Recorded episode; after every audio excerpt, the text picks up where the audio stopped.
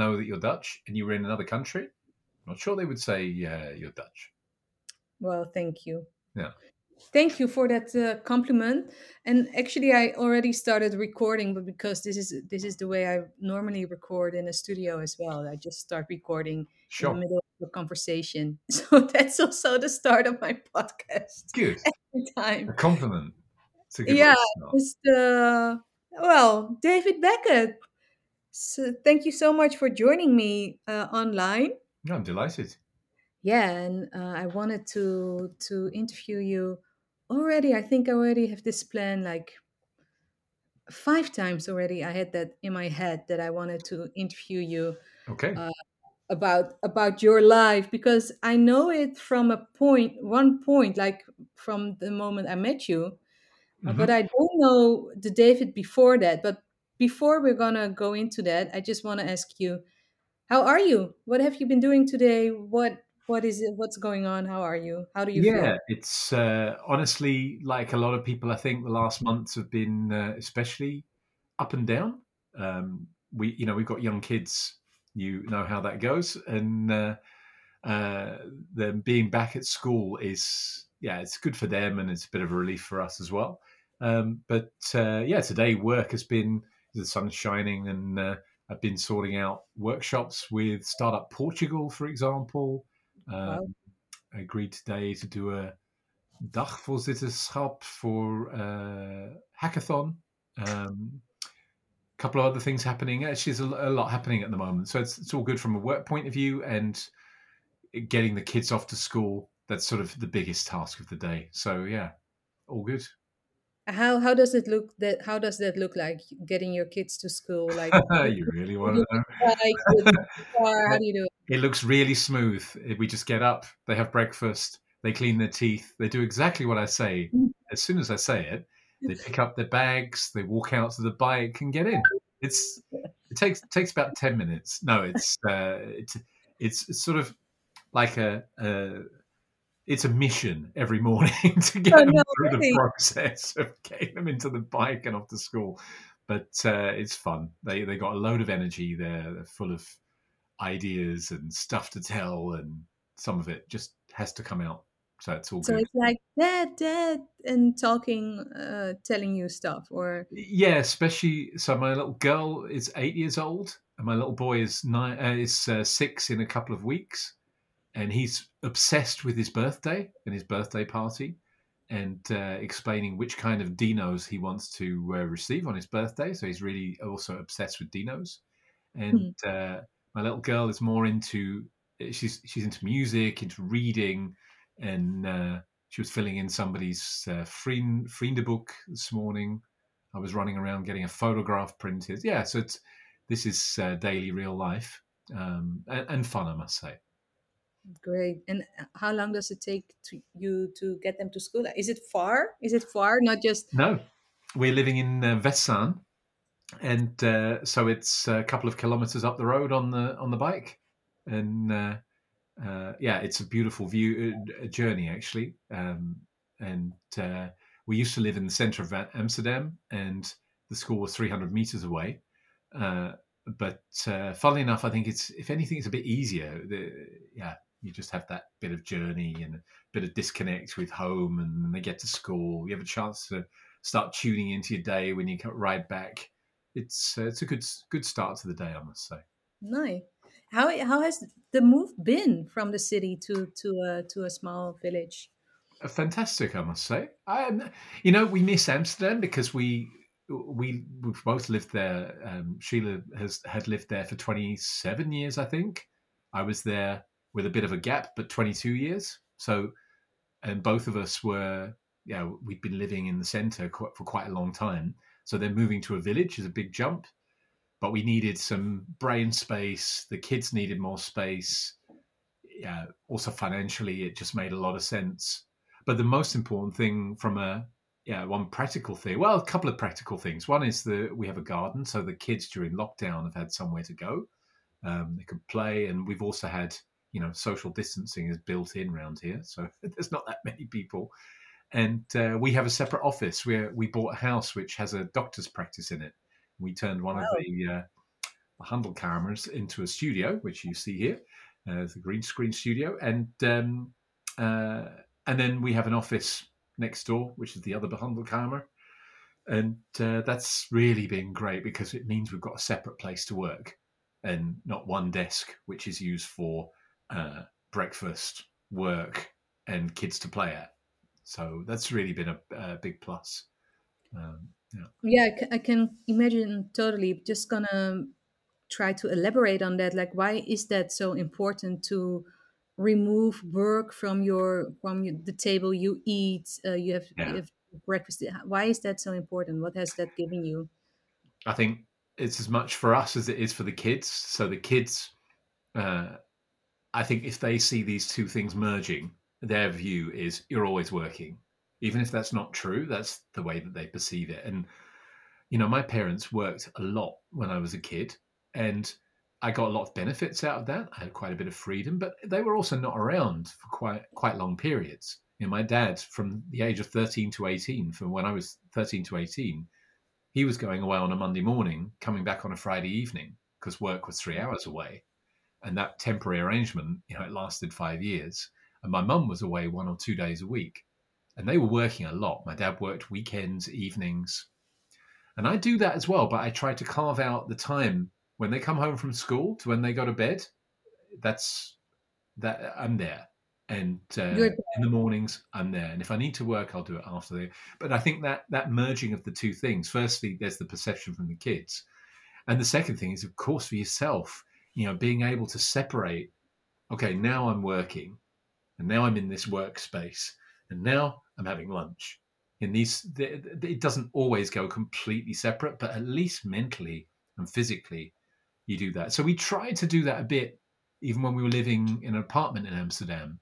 I used to have one space on the, on the table where yeah, I would where I would work. It was always my preferred place. That for me was work, and then I sat somewhere different to eat.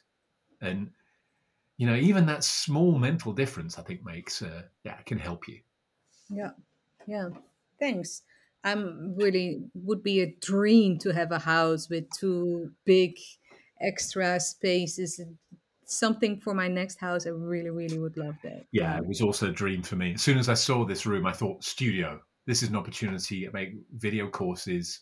Um, now we've used this for a hundred different sessions and workshops and so on. Yeah, it's been perfect. Incredible. It's so nice. So, um, what are you up to these days? Like, what are you doing? What what you you touched on several, and you're always busy. But what are your Yeah. main projects?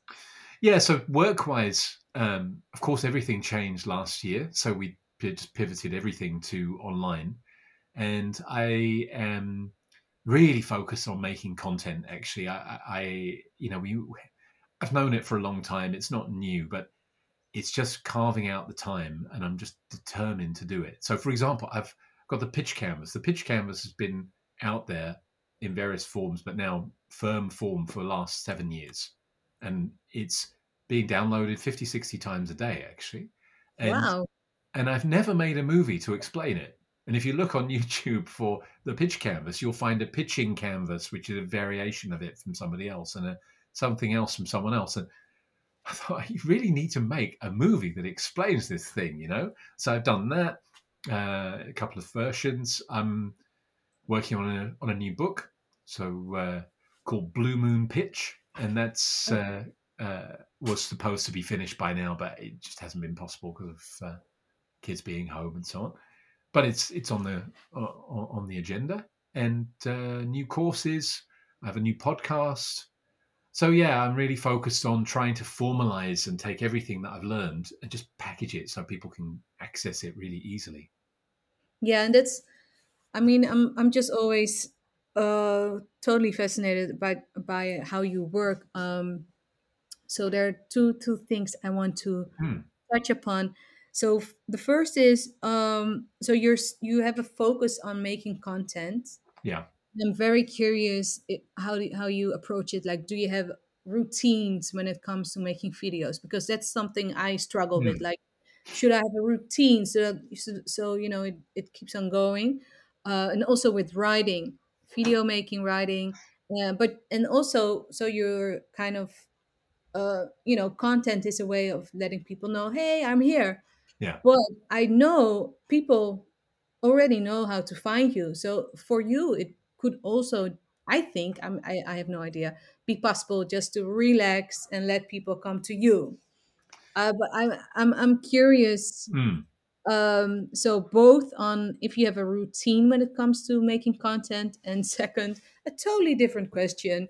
Um, how do how you why why you think that's important? Like, do you still need marketing, David? Mhm. Uh, the answer to that second question is a definite yes, but I'll I'll answer the first one. I, yeah, honestly, I don't have a routine. I, I think I should, and I, the one thing I have done is I've tried. I've set myself the goal to launch an episode of my podcast every Wednesday. So I think it's good to have a day where I launch it, where I where I post the new episodes. But with video, it's really it's really chaotic. I, it depends a lot on what workshops are happening, what's what's happening with the kids, especially in the last year or so. Um, and uh, so that's it, it's been hard to do that. And the writing also comes and goes in spurts. You know, I I suddenly find myself like finally I think okay I need to get started on this thing and something's normally a trigger the trigger to get started this time was I found a designer who wanted to work in the way that I want to work and uh, she's really creative very great a great illustrator so Oh, wow. and the goal with this book is make it really bite-sized so I wrote And another book called Pitch to Win which is like if you want to know how to pitch and you want to go from A to Z read this book and we try to Yeah. make it as accessible as possible. But honestly, you have to be a bit hardcore to get from page one to page 250. This is more like a Derek Sivers book. I don't know if you know him, but he writes very short paragraphs, pa- chapters, two, 300 words, uh, and a couple of pages each.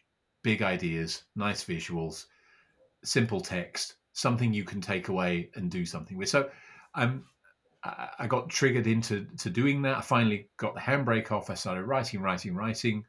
And then I stopped, and then I have little spurts of like a week where I say, "Okay, I'm going to do two chapters each day, each day," and then I stop again. So it's I, I don't have a proper routine, I must say, uh, for creating. But what I do have is a definite, constant motivation to do it. That that's never, and it's never a. It's rarely like the blank sheet of paper is staring at me. So it's not that I'm sort of blocked. It's just organizing time and workshops and stuff. Because you know, my my job is to deliver workshops and help people pitch. My job isn't necessarily to make videos about it. It's to it's, it's ultimately to coach people. So I, I try to remind myself, okay, you're not making this content, but you are doing your job. That's Yeah, what you're here for. yeah, Um, but I, uh, it sort of leads on to the second thing. You know, everything changed back in pretty much March 16, March 17th, because last, you know, half my revenue in the last two years has been me uh, traveling to other countries and doing keynotes and workshops. So that evaporated overnight. Then uh, none none of it stayed. Like no no online panel Yeah. or whatever presentations. Yeah, but it's a big difference. There's a lot of difference with on, online with the value that people perceive with the amount of content that you can share. You know, sometimes I get asked to go for a, a day and a half. Um, I was due to go to, for example, uh, to Norway, and it was actually strangely enough, it's the Hamburg Harbour Organization. They were having an event, in Norway, in Mhm. Stavanger, and I was going to go there for a couple of days. First day, I'd do a a, a talk. Then in the afternoon, um, I would do a live Q and A, and the following morning, a little workshop for a different group, and you'd package a few things together Yeah. and a lump of money. Now they'll ask for a two-hour workshop, so everything's changed really. However, I'm not traveling anywhere, so that's that's fantastic. I've got more time with my kids, more time uh, with Sheila, and that's a big plus. I'm working more hours for you know lower rates, but I'm I, I'm here more. So all in all, I think is a good balance. Um, but the answer to the question of do I need marketing? Absolutely, because we have to. We have we need more customers, and uh, I think um, I also have a wish to make sure that if people can't afford the stuff, they've got access anyway. Yeah, yeah.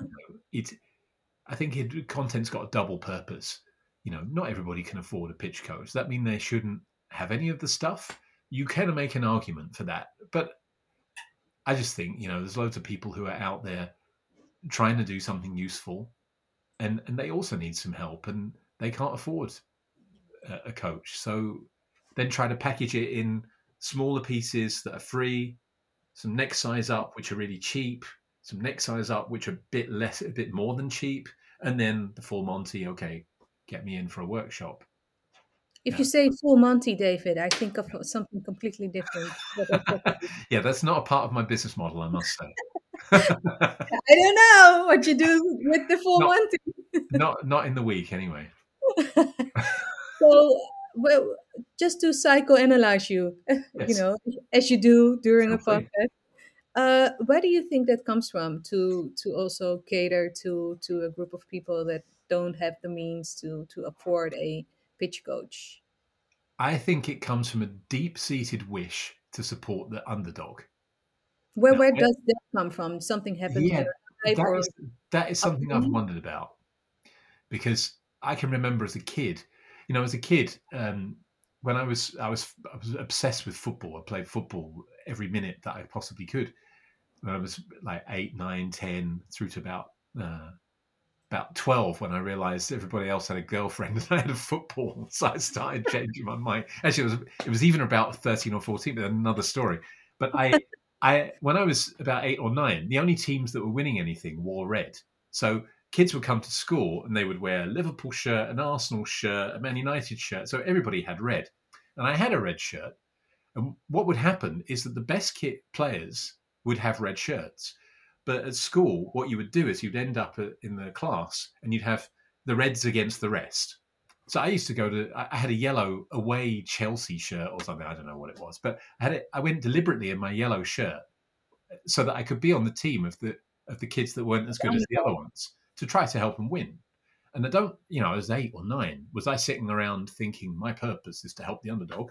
Not really. I just found it more interesting, and I, I don't know where that comes from, but it's definitely been a uh, a, a thread in my life. And and honestly, the times when I feel best about any kind of success is when people didn't expect it when when they thought this is not possible then i'm then i'm up for it then i'm really really ready to go for something because uh you know then you're then i'm the underdog then Yeah. yeah try and stop me you know so i i'm very much on the side of the underdog. I'm on the side of the quiet mouths not the loud mouths. I love loudmouth people. I love quiet mouth people but the loudmouth the people who've got the ability to communicate they've got you know i love helping those people. But the people who find it really difficult yeah when you can help those people succeed they make such a jump as people. It's such a kick.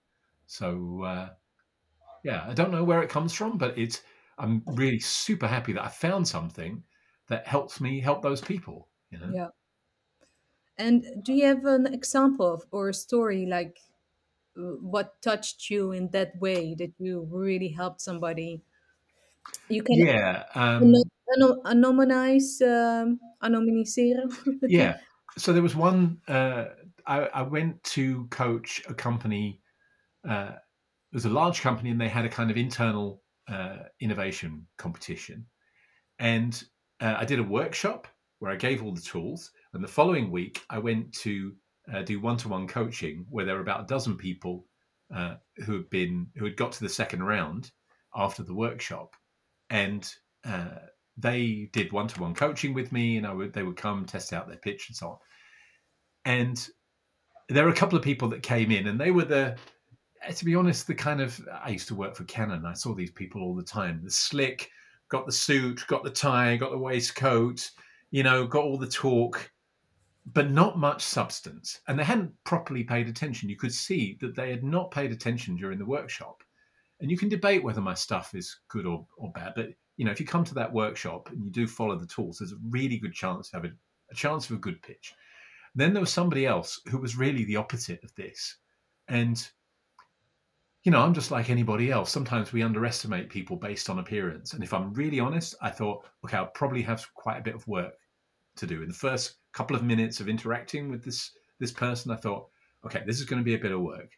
And then she stood up and did a pitch that was exactly in line with the methodology. Really had followed it to the letter. I could see that she'd taken everything that we'd had in that three and a half hour workshop and just translated it exactly step by step into this three minute pitch. And I thought, wow, this is really cool. And she won the competition. And I, I swear that person is not a person that is normally listened to. I, I would be very surprised. She sits in meetings and everybody's waiting for. But once you win a competition like that, you have a chance. You really have a chance that you could, you you will be listened to more. You'll be heard more. And I, I just, you know, I've got a few of those examples where people have been able to do a public pitch, like another person who, in a big fat company, not an imposing person, not a loud mouth, but her boss was at the front row. It was a big pitch in front of all the bosses. And at the end of her three minute pitch, she stood up and started clapping. And I thought, that's what we're here for, you know? Monday morning, she'll be listened to. And uh, that's, yeah, that, that, that's the thing that, you know, you I, I want to help everybody, but that's that. And then something to do with, you know, people are doing social enterprise, anything to do with environment.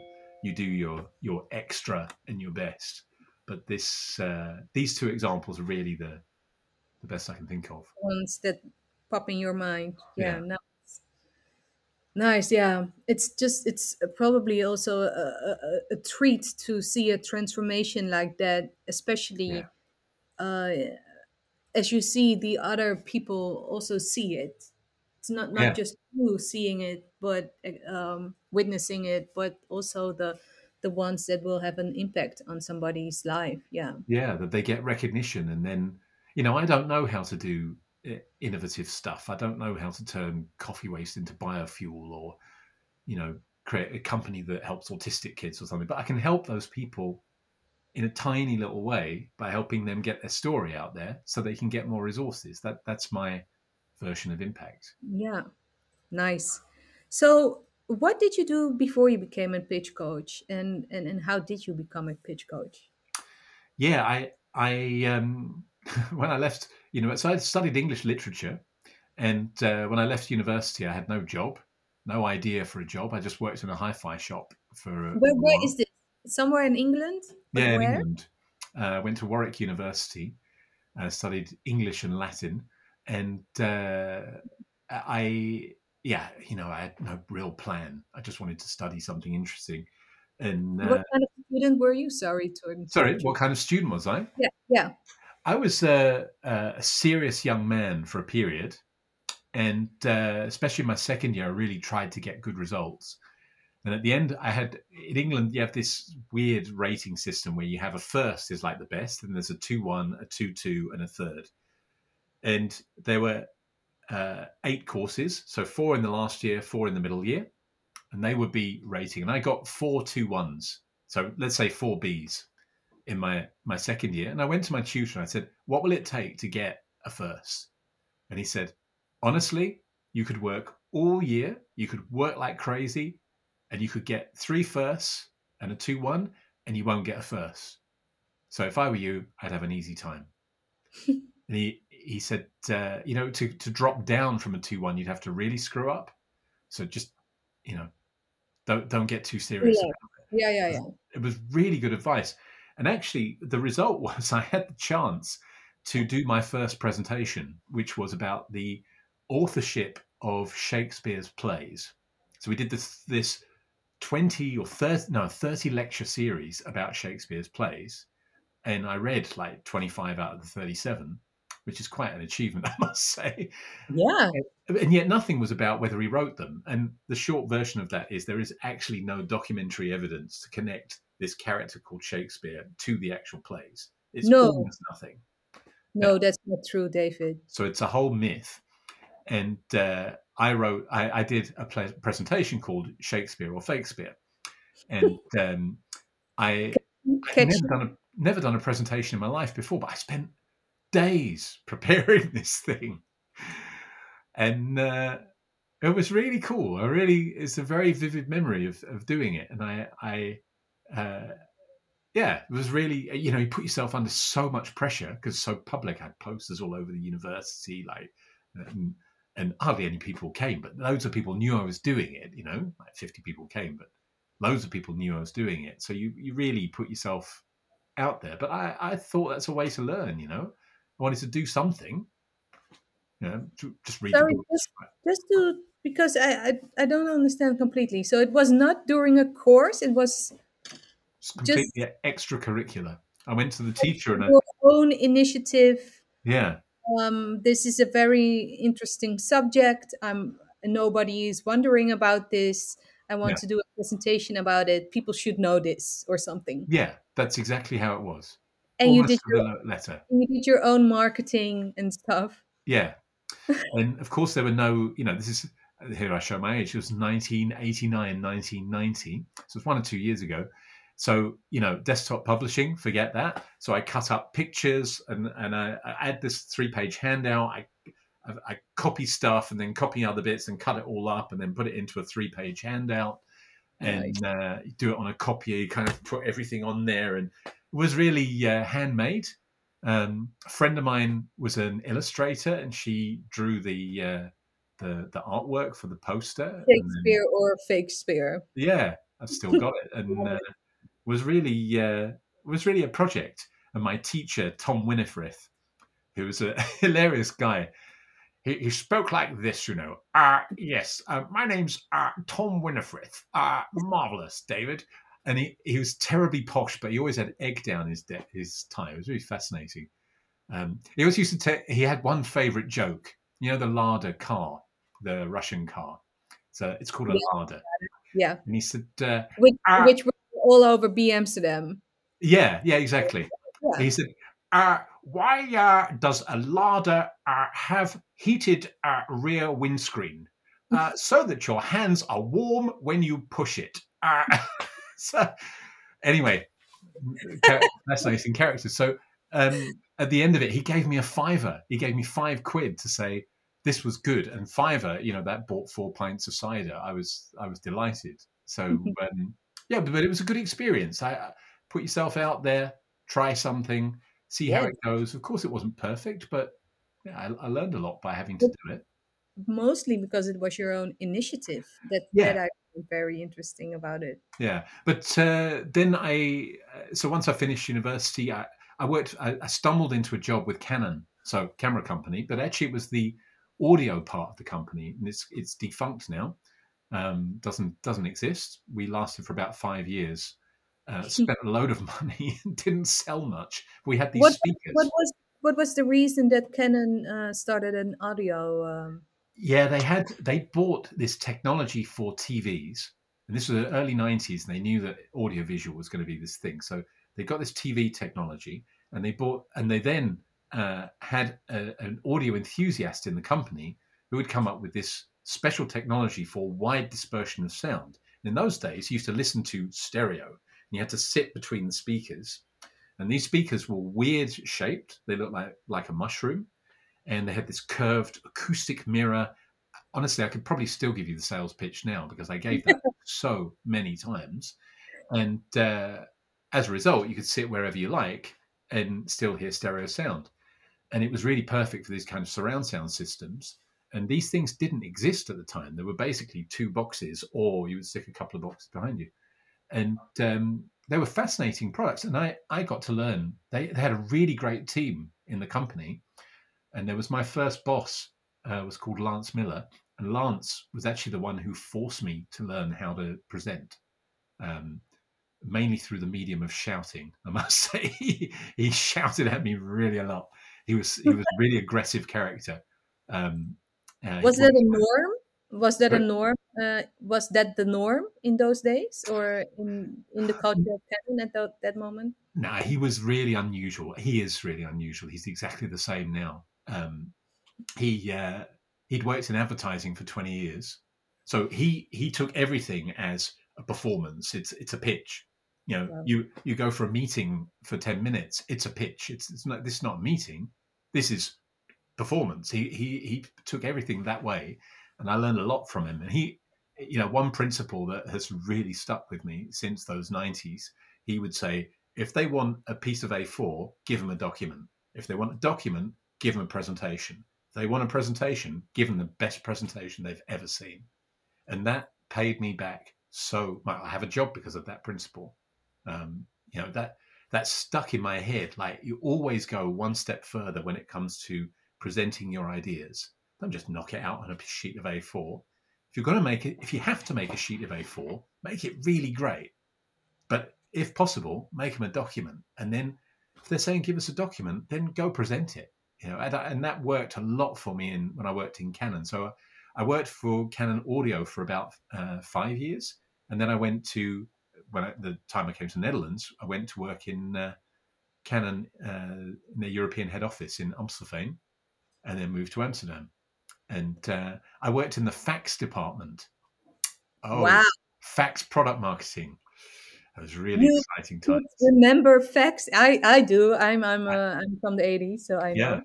We were selling uh, hundreds of thousands of those things around Europe. We were extremely uh, successful division, and uh, so people talk about being passionate and why you uh, and being passionate about the product. You know, it's nothing to be passionate about with with fax machines. But we had a really great team, and uh, was really a, a, also a great learning experience. And with both these these jobs, I travelled a lot. You know, with Canon, I travelled to 41 countries, and and did business in all kinds of different places. Um, I then went to Canon East Europe in 2003. So I lived in Vienna, was responsible for Poland, Hungary, Czech, uh, for um, former Yugoslavia, Romania, Bulgaria. So all those countries I, I traveled in and did business in. So, and then uh, I went back to Amsterdam in 2007. And in 2009, my job moved to England. Uh, there was about 230 jobs were moved to an office in England, and mine was one of them. And I decided not to go and uh, and that that was because of love. No, I I came to Netherlands because I wanted to see something different. I I I came because I wanted to have a bigger world. I, and honestly, yeah, it's very easy to say this now with Brexit, but Brexit is an expression of a of an a, one type of British mentality, which is island mentality. You know, this is an island, and then there's Europe, and I'm just not. I just don't see it that way and uh, uh, especially you know I've been here, been away from England for twenty three years now, more than that. Um, I uh, you know Brexit finally was the final nail in the coffin, so I knew I wanted to stay in the Netherlands. And what was interesting, I was in the Works Council in the first, last month, and I was I was a director of the company, but I was part of the Works Council, and we were negotiating the the settlement and the severance package. You're a director, but you're also in works, workers' council. Yeah. Yeah. Right. I wanted to find out what it was like. And that was a very emotional period, actually, because I just stopped working. Overnight, I went from being the guy that was Mr. Canon, I was working day and night. And as soon as they said London, I was like, okay, I'm done then. It's over. And then suddenly you realize I couldn't care less about budgets or sales or cameras or printers. I, I don't care. All I care about is the people. Then I'm here to fight for those people now. And so we had to, uh, yeah, we really had to negotiate like crazy to get a decent settlement. So it's oh, right really? at the beginning of the crisis. Loads of people were uh, were not going to move to London. So anyway, there's another, you know, there's a lot of switches and changes in life in uh, Canon.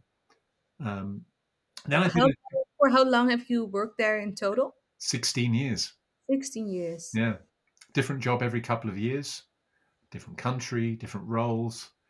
I was head of the, I was country director for Poland, Hungary, Czech, and Slovakia at one period. Um, and yeah, I did a lot of different jobs. And and then uh, I did a complete 180. I wanted to do something completely different. So I wrote a book uh, about Amsterdam. And um, that's nearly 10 years since I wrote it and I really uh, the reason I wanted to do something different was I wanted to change my personal life, my my and I wanted to change my work life. I, I wasn't happy with the way I was living. I was single. I was working all the hours. I, I just wanted to do something different. So I thought, do something that you're passionate about. I got I got a payoff, so it sort of bought me some time. And I'd always been saying, you know, I want to write a book, but now I had the time and no pressure then you're like, okay, either do it now or stop saying it. You know. So then I, I got started, and during the process, I went to a writers group, which is where I met Sheila, who is now my wife. And the, the book is a set of interviews of a reason. I'm sort of looking down because I can actually see the book here. Oh, show it. Can you show it? Nobody. Uh, Um, hold on, I have to. Uh, I have to.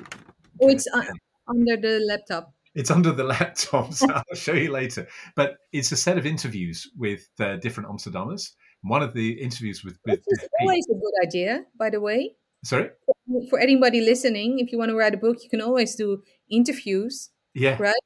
yeah, it was really fascinating. I interviewed uh, Joep van het Hek, Helena Rijn, um, Jacques Swart, um, yeah, Henk Schiffmacher. I, I interviewed all these, and also some unknown musicians, uh, anonymous street artists, Laser 3.14, um, uh, a What whole was bunch your of people. towards them? Like, how did you uh, make them, or you know, invite them, or uh, how did you pitch it to them? I, I looked for people who seemed to be passionate about Amsterdam. And I said, I'm passionate about Amsterdam. I want to write this story of Amsterdam, but I don't want to write my story. I want to write the story of the people who make it what it is. Because my story is just my story, but Amsterdam's made up of all these different types of people. So that's the point. So then my voice only one. Let's get lots of voices. How would you like to be one of them? And uh, Why? Yeah, everybody will say yes to that pitch. I think. Yeah. Yeah, yeah. Well, it was very few people said uh, said no, and um, yeah, it was great. It was a great experience, and I sat around in cafes interviewing people, and uh, for about four or five months had a great time, and got to meet all these interesting people. I went to the Tweede Kamer, the House of Parliament, interviewed Job Cohen when he was uh, leader of the the PvdA, um, talking about his time when he was mayor of Amsterdam and you know, I did all these interesting things. Went to the the, the training grounds at Ajax to interview Jacques Swart. I saw Bergkamp close by, hero of mine, and uh, was really Oh, Dennis Bergkamp. yeah. I didn't get to interview him. I would have liked to have done that, but I think don't think I would have been able to speak if I'd been in his presence. But it was it was just just a great Oh, experience. And then I had to write the book, and then the work started. Oh my goodness, that was hard work. And yeah. yeah, really. it's just hard work. Because I would imagine it, it it would not be as hard as writing your own book with your own material. I, I agree. But it was the first book I'd written, Yeah. and it was just like pulling teeth. It's just, yeah. At one stage, I made this kind of Excel file of like all the lists of the chapters and all the stages. So, like, interview done, interview transcribed, interview first edit, interview written, you know, all these different stages. And It's I looked at it. Corporate approach or not? yeah, definitely. There were so many things I did. When I left Canon, I didn't know what to do with myself, so I went and bought a flip chart. I thought, what would you do if you were if you weren't sure what to do? What would you do? You'd write some ideas on a flip chart. Okay, better buy one of those then. I was, I was really all over the place. Didn't know what I was going to do. So um, so yeah, I um, uh, I, I made this chart, and it was just like red all the way through, apart from the interviews. And I'd done like twenty percent of the work, and there were four months to go, and I'd already spent eight months on it. And then I thought, okay, I either get my butt in gear, or I'm going to run out of money. So I, I just I just worked through it and ground it out. But it was a great experience because, funny enough, once you've written one book, the second one is so much easier because you know you. I guess it's like doing a marathon. If you've done a marathon, you know you can do it. Writing a book is like a marathon. Once you've done it, I think it, you know at least for me, I know I can write it write another one, and uh, so it's I've written a, a- a- two or three books since then, and now the fourth one. It, it feels a much easier process. But yeah, this all uh, sort of went off in various different directions, and I did various jobs. I got fired from a couple of jobs, as in like, here's the door, please use it. But but David, you for, you forget one very important thing during the making of the book. Yeah, Something life changing happened. yeah. Also, I forgot to mention. So I interviewed Def P from uh, the Osdorp Posse, um, whose life was a little different to mine. You know, his story was uh, was about music and yeah, there was definitely an influence of drugs. When he showed me one of the paintings he'd made, made um, about the guy who created LSD, and he said I had to do a tribute to him because I had so many great times on LSD. And of course, you know, here I was, Mr. Corporate. I, I didn't take much LSD in my Canon days, I can tell you that. And uh, but you know, our lives have collided. And uh, he said to me, um, you know, he, he told me uh, near the end of the project, by the way, I'm uh, uh, my wife is pregnant. And he said, I've done everything to get a kick in my life. Now I'm going to get the biggest kick of all. And I thought, wow, if Def P can be be a dad, why why can't I be? And I went off to talk to my best friend, Rogier. And Rogier, who has heard me, had this discussion with me many, many times. And I've always said, no, no, no it's never going to happen. And he says, so let me just get this straight. You have a chat with a rapper and suddenly you want to be a dad. And I said, yeah, that's pretty much it. He said, okay. And then he started really devil's advocate grilling me on is this really something you want to do? Is this the person you want to be with? Is this the life you want to live? Uh, and at the end, he said, "You better go go home and get started." so, uh, and so then I spoke to Sheila about it, and uh, away we went.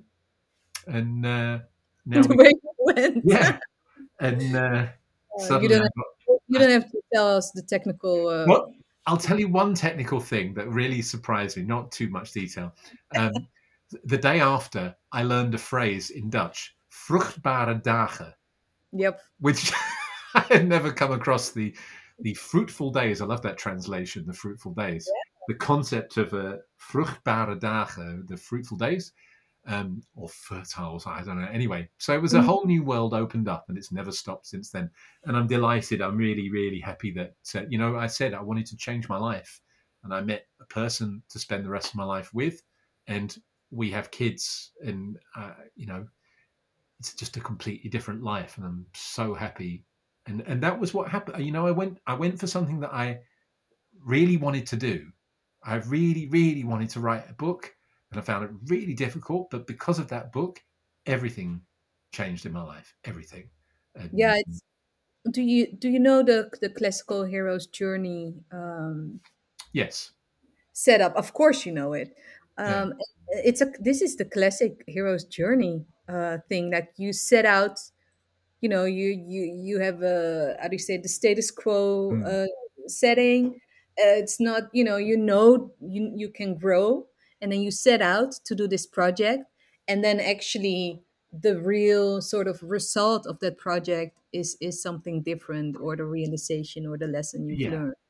Yeah. It's very different to you know. We we sold a couple of thousand books, but that's almost immaterial. You know, I've got copies of this, and it makes me incredibly happy to give to people. Not because of, I'm proud of the book, but just uh, what it means. You know. So yeah. and that I think is really important just to just to emphasize is that um, that doing these kinds of projects is not actually almost not about the result or the status or the recognition or the whatever the money um, it's very so much for you know doing something that's really scary but doing it anyways Yeah. um not to uh, you know sound like a life coach uh, but basically i am sounding like a life coach. But it's just I, really really like it that you set out to do this project. You have no idea. You came from this corporate world so different um, and just through curiosity to people in your town you you you you did, did this. I love it. I love it. Yeah, it was a great experience, I must say, and I think um, uh, you know the it would have been easier to stay in Canon if I'd gone gone to London. You know, two thirds of the people were not going, so I'd have got some fancy director, something or other. Financially, would have been you know probably great and so on, but but personally, it would have been a disaster. Would have Yeah. just been a disaster, and and there were yeah, and there were people that went down that route, and then some years later have ended up wanting to go in a different direction. I'm just super happy that I chose that. You know, I was 42 when that change happened, and I think, you know, I figured I was halfway through my working life. I needed something to change. Otherwise, it was just same path. I would have been with Canon for the rest of my working life, probably burned out at some stage, I, or brain dead or something. But yeah, it's been such a great thing because you know this job. It, it all led somehow to this job, and you're surrounded by bright, often young, and if they're not young anyway, full of energy, got passion for something, they're going for something. you know, they're always looking forward. Corporate world tends to be looking backwards, holding on to what you've got. People I work with, they're looking for the future, and that causes your mindset to be about the future, not about holding on to the past. And I, I really like that, you know. Nice, so nice. Um, I'm just gonna just gonna ask you several questions. I think we have about six, seven minutes. Sure. Uh, just you know, what have you learned from being a parent? I feel like saying nothing. what have I learned? Oh my goodness, I've learned things I didn't Yeah, want to know about it's a very myself. question. I can, I can, uh, yeah. No, I, It's I, uh, the, the short version is I've learned, uh, like a lot of people, that you have, you can love a child in a way that you just couldn't imagine you could love anything. Um, that's one thing. I've also learned that I can be incredibly frustrated and very short tempered, and I can be extremely patient uh, within a minute. Those, those things, yeah, I'm a bit shocked sometimes at how impatient I am, and then I'm very proud that I was actually able to be patient when I was under pressure. So yeah, I think main thing you learn is uh, nothing's fixed. It's always moving, and it will always be unexpected. yeah, and that's something um, when when I listen to your story of the corporate world, and also that you with Rogier uh, always said that you didn't want to become a father. That's very much having you know control in your life, right? That, Yeah, that period of life, and now after yeah, you became a dad, nothing's fixed. yeah. There's more. There's more chaos, and uh, you know, and sometimes that does your head in, and sometimes it's okay. And I think that's you know that's there's certainly more variation and, and interest in life. That's for sure. So nice. Yeah. Yeah. Um, yeah, I'm just also curious. It's called M- Melissa's Midlife, and you were already talking about, you know, you were 42 when when Yes. things changed. Uh, looking back, like it has been a transformation, or maybe what kind of advice could you give me, David, to approach?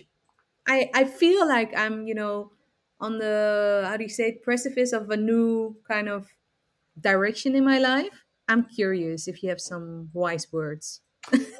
Not sure if I do. I, I just think if I if I look back on that period, I'd you know I'd been writing down in my goals.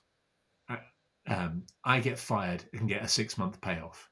I've been writing that for months, and then it happened out of the blue, totally out of the blue. And I don't believe that that happened because I wrote it down, but I I, I do believe that when it came, I was I was I knew exactly what I was going to do. Lots of people spent months trying to decide because we had months and months. We knew on uh, November fifth we were going to that these jobs were moving to London, and it wasn't until April or May the following year that things were resolved with the Works Council and all this stuff. And the date of leaving was in in July, so people had eight months to decide what to do. It took me three seconds because I, I knew exactly. So I think taking time to just give yourself moment that that regular even if it's five minutes ten minutes regular chances to think what do i really want where am i really going what really matters to me you know we're so caught up in doing the next thing and I, I get frustrated with that also with with current life but just taking some time i don't know if you know morning pages it's from the the artist's way From Julia Cameron. Julia Cameron, yeah. And uh, luckily, Sheila's also doing morning pages. And I've found that over the years, I'm not very regular with it these days, but just brain dumping, getting first thing in the morning before doing anything else, getting some stuff down. I find that really helps. And that combined with setting some goals, not being too caught on these goals, not like I'm writing these goals, I've got to achieve them. More like, okay, if if I've got a following wind, what might I like might, might I like to achieve, and if I don't, it's okay, kind of thing. Nice. And and I found those those things have been really helpful because when then when a, a change presents itself, you've got less less stuff to deal with. You've got more clarity that okay, I'm going to go this way or that way. And I think sometimes quickly deciding on something really, really helps. The agony of a decision is often half the battle. Um, you know, I'm a big fan of this phrase, the Occam's razor. Like this, the best solution to any problem is the one with the fewest steps, and uh, because you then you find out what the result is. You know, that's actually at the base of of lean startup. I, I heard this, you know, 15 years ago, and uh, I've always been a big fan of that. Find the quickest solution, get there as quickly as possible, so you can find out if it's any use. So I think, yeah, wise words would be mainly giving yourself the chance to just think through without any got any real intention, just to brain, brain dump, and then set some goals which can also be thrown in the bin anytime. yeah. Yeah, and, and I like that you also say like, and then if there's some wind in your in your in your how do you say it, sails or in yeah, either behind you or in front of you. Yeah, exactly. yeah, exactly. Yeah. Then you know okay, uh, okay, I'm gonna use this wind, or I'm just gonna stop for a moment. Yeah. Nice. Um, I'm I'm looking at my my list of questions, but I'm um, to be honest, yeah, I'm just I'm just always envious of you of your all your books and your producing level and like pop, pop, pop, pop. it just and the focus, especially the focus. It's so elegant just to have a focus on pitching. Is it? Is there like? Is there sometimes? Do you sometimes have like completely different interests and then dive into it and then pull your? How do you deal with? I, I cannot imagine you're not being curious about other stuff. So I, I am, but I'm just every time I've tried doing other stuff, it's just not been very good, or not to the same level. I think there's something about this whole pitching thing, this combination of coaching people, presentation, doing it short. It, there's something about it that just gels for me. So, you know, I, I think should be always very careful to say I'm an expert, but I think if I'm an expert in anything, that that's it. Anything else? Yeah, sometimes people ask me, "Oh, can you help with um, I don't know, uh, helping with developing our business model, or can you help uh, with some other aspect of business? And I and I normally say, I can say, I say to people, you know, I'm always happy to have a coffee, but I'm, I'm not going to do something as a consulting because I, I'm just not an expert in these things. I know something about it, and I think I even know a decent amount of various aspects of startup life and so on. But bottom line is, there's only one thing I'm really good at, and I think it's this one thing. What I do have is I do have a side project called uh, Tales of Childhood and Beyond. And that project has been going on for years and years and years. And every now and again, I get caught up in it. And it's just, it's a set of stories of t- Tales of Childhood and Beyond. And it started when I was at, at the writers group with Sheila. And sometimes we had to write pieces, and I couldn't. I couldn't think of fiction. I'm rubbish at writing fiction. Just can't do it. So everybody else would be writing fiction. They would get a theme like, I don't know, uh, you get three words. You have to write something around those three words. And I would just forget this and I'd say, okay, I'm just going to write something from my past. And I'd write these things and they would just go straight out of nowhere. Um, stories of playing football or the kid at school who became a chess grandmaster or, you know, the the kid who was uh, who, who was yeah, racially abused at school. You know, and they they just came out as complete things. And uh, so I tried to write those down. So I've got about 10, 15,000 words. And wow. ultimately, if I ever, you know, got to a point where I didn't need marketing and customers were always coming and everything, there was loads of time, which honestly, we weren't far off on about March the 14th last year. And then March 15th, 16th, it all changed. If I ever got there, that would be the project I would spend my time on because I, I, think it's a it could be a great thing to just have for my kids. Don't know if anybody else is interested, but I'd like to. I would be. I would finish definitely. it off for me and for my kids. So nice, and it, it also gives me some perspective on on choosing something, but also have a kind of, you know, passion project, as I always say. Yeah. Cringy word, but yeah, nice. Thank you, David. Thank you for that. opens up possibilities. Yeah, definitely. Um, yeah, I just wanna ask: Do you have do you have something like a shout out? We say in Dutch, we say an uitsmijter, like something you would like to. Tim Ferriss always says, "What do you want to put on a billboard?" But just something you want to leave uh, leave with. Hmm. So I think um, I'm, I'm battle. I battle between two things. Um, one of which I know where it comes from. The other one I'm not sure. I read it one one time. So one thing is uh, uh, I was given a card when I was 18. I was trying to get into Oxford University, and uh, that card said, "To achieve great things, we must not only act but also dream, not only plan but also believe." They actually uh, asked for some of these suggestions. It's, it was in the uh, on one of the pillars in in B, B Amsterdam at Startup Bootcamp, and I I really believe in that because not only act but also dream, not only plan but also believe, and I think that's that's how it is. You know, you you you've got to execute, you've got to do your stuff, but you've got to have some, at least for me, having some kind of a dream, some kind of big ambition, without being too hooked on it being, you know, like for example, I would love to write a bestseller, but if it doesn't happen, if I finish my life, I had no bestseller, I'd be sitting on my deathbed saying, I'm pretty happy, I'm pretty darn happy. I think I had a nice time here. You know, and I wouldn't be sitting there thinking, oh shit, why didn't I, why didn't I have a bestseller? Not not at all. However, I would love to do it. I would love to come up with a formula that became so that's the the act and and plan. That's the work and doing things. The dream and believe. Yeah, why not me? Why couldn't it be me? Who knows? Nice. Thank you so much. Thank you, David. Thank you, hope. I to see enjoyed it. in the summer or after post Corona times. We're gonna Yeah, have a that would be great. live meeting. Thank you so much, David. All right. Bye. Take care. Thank you.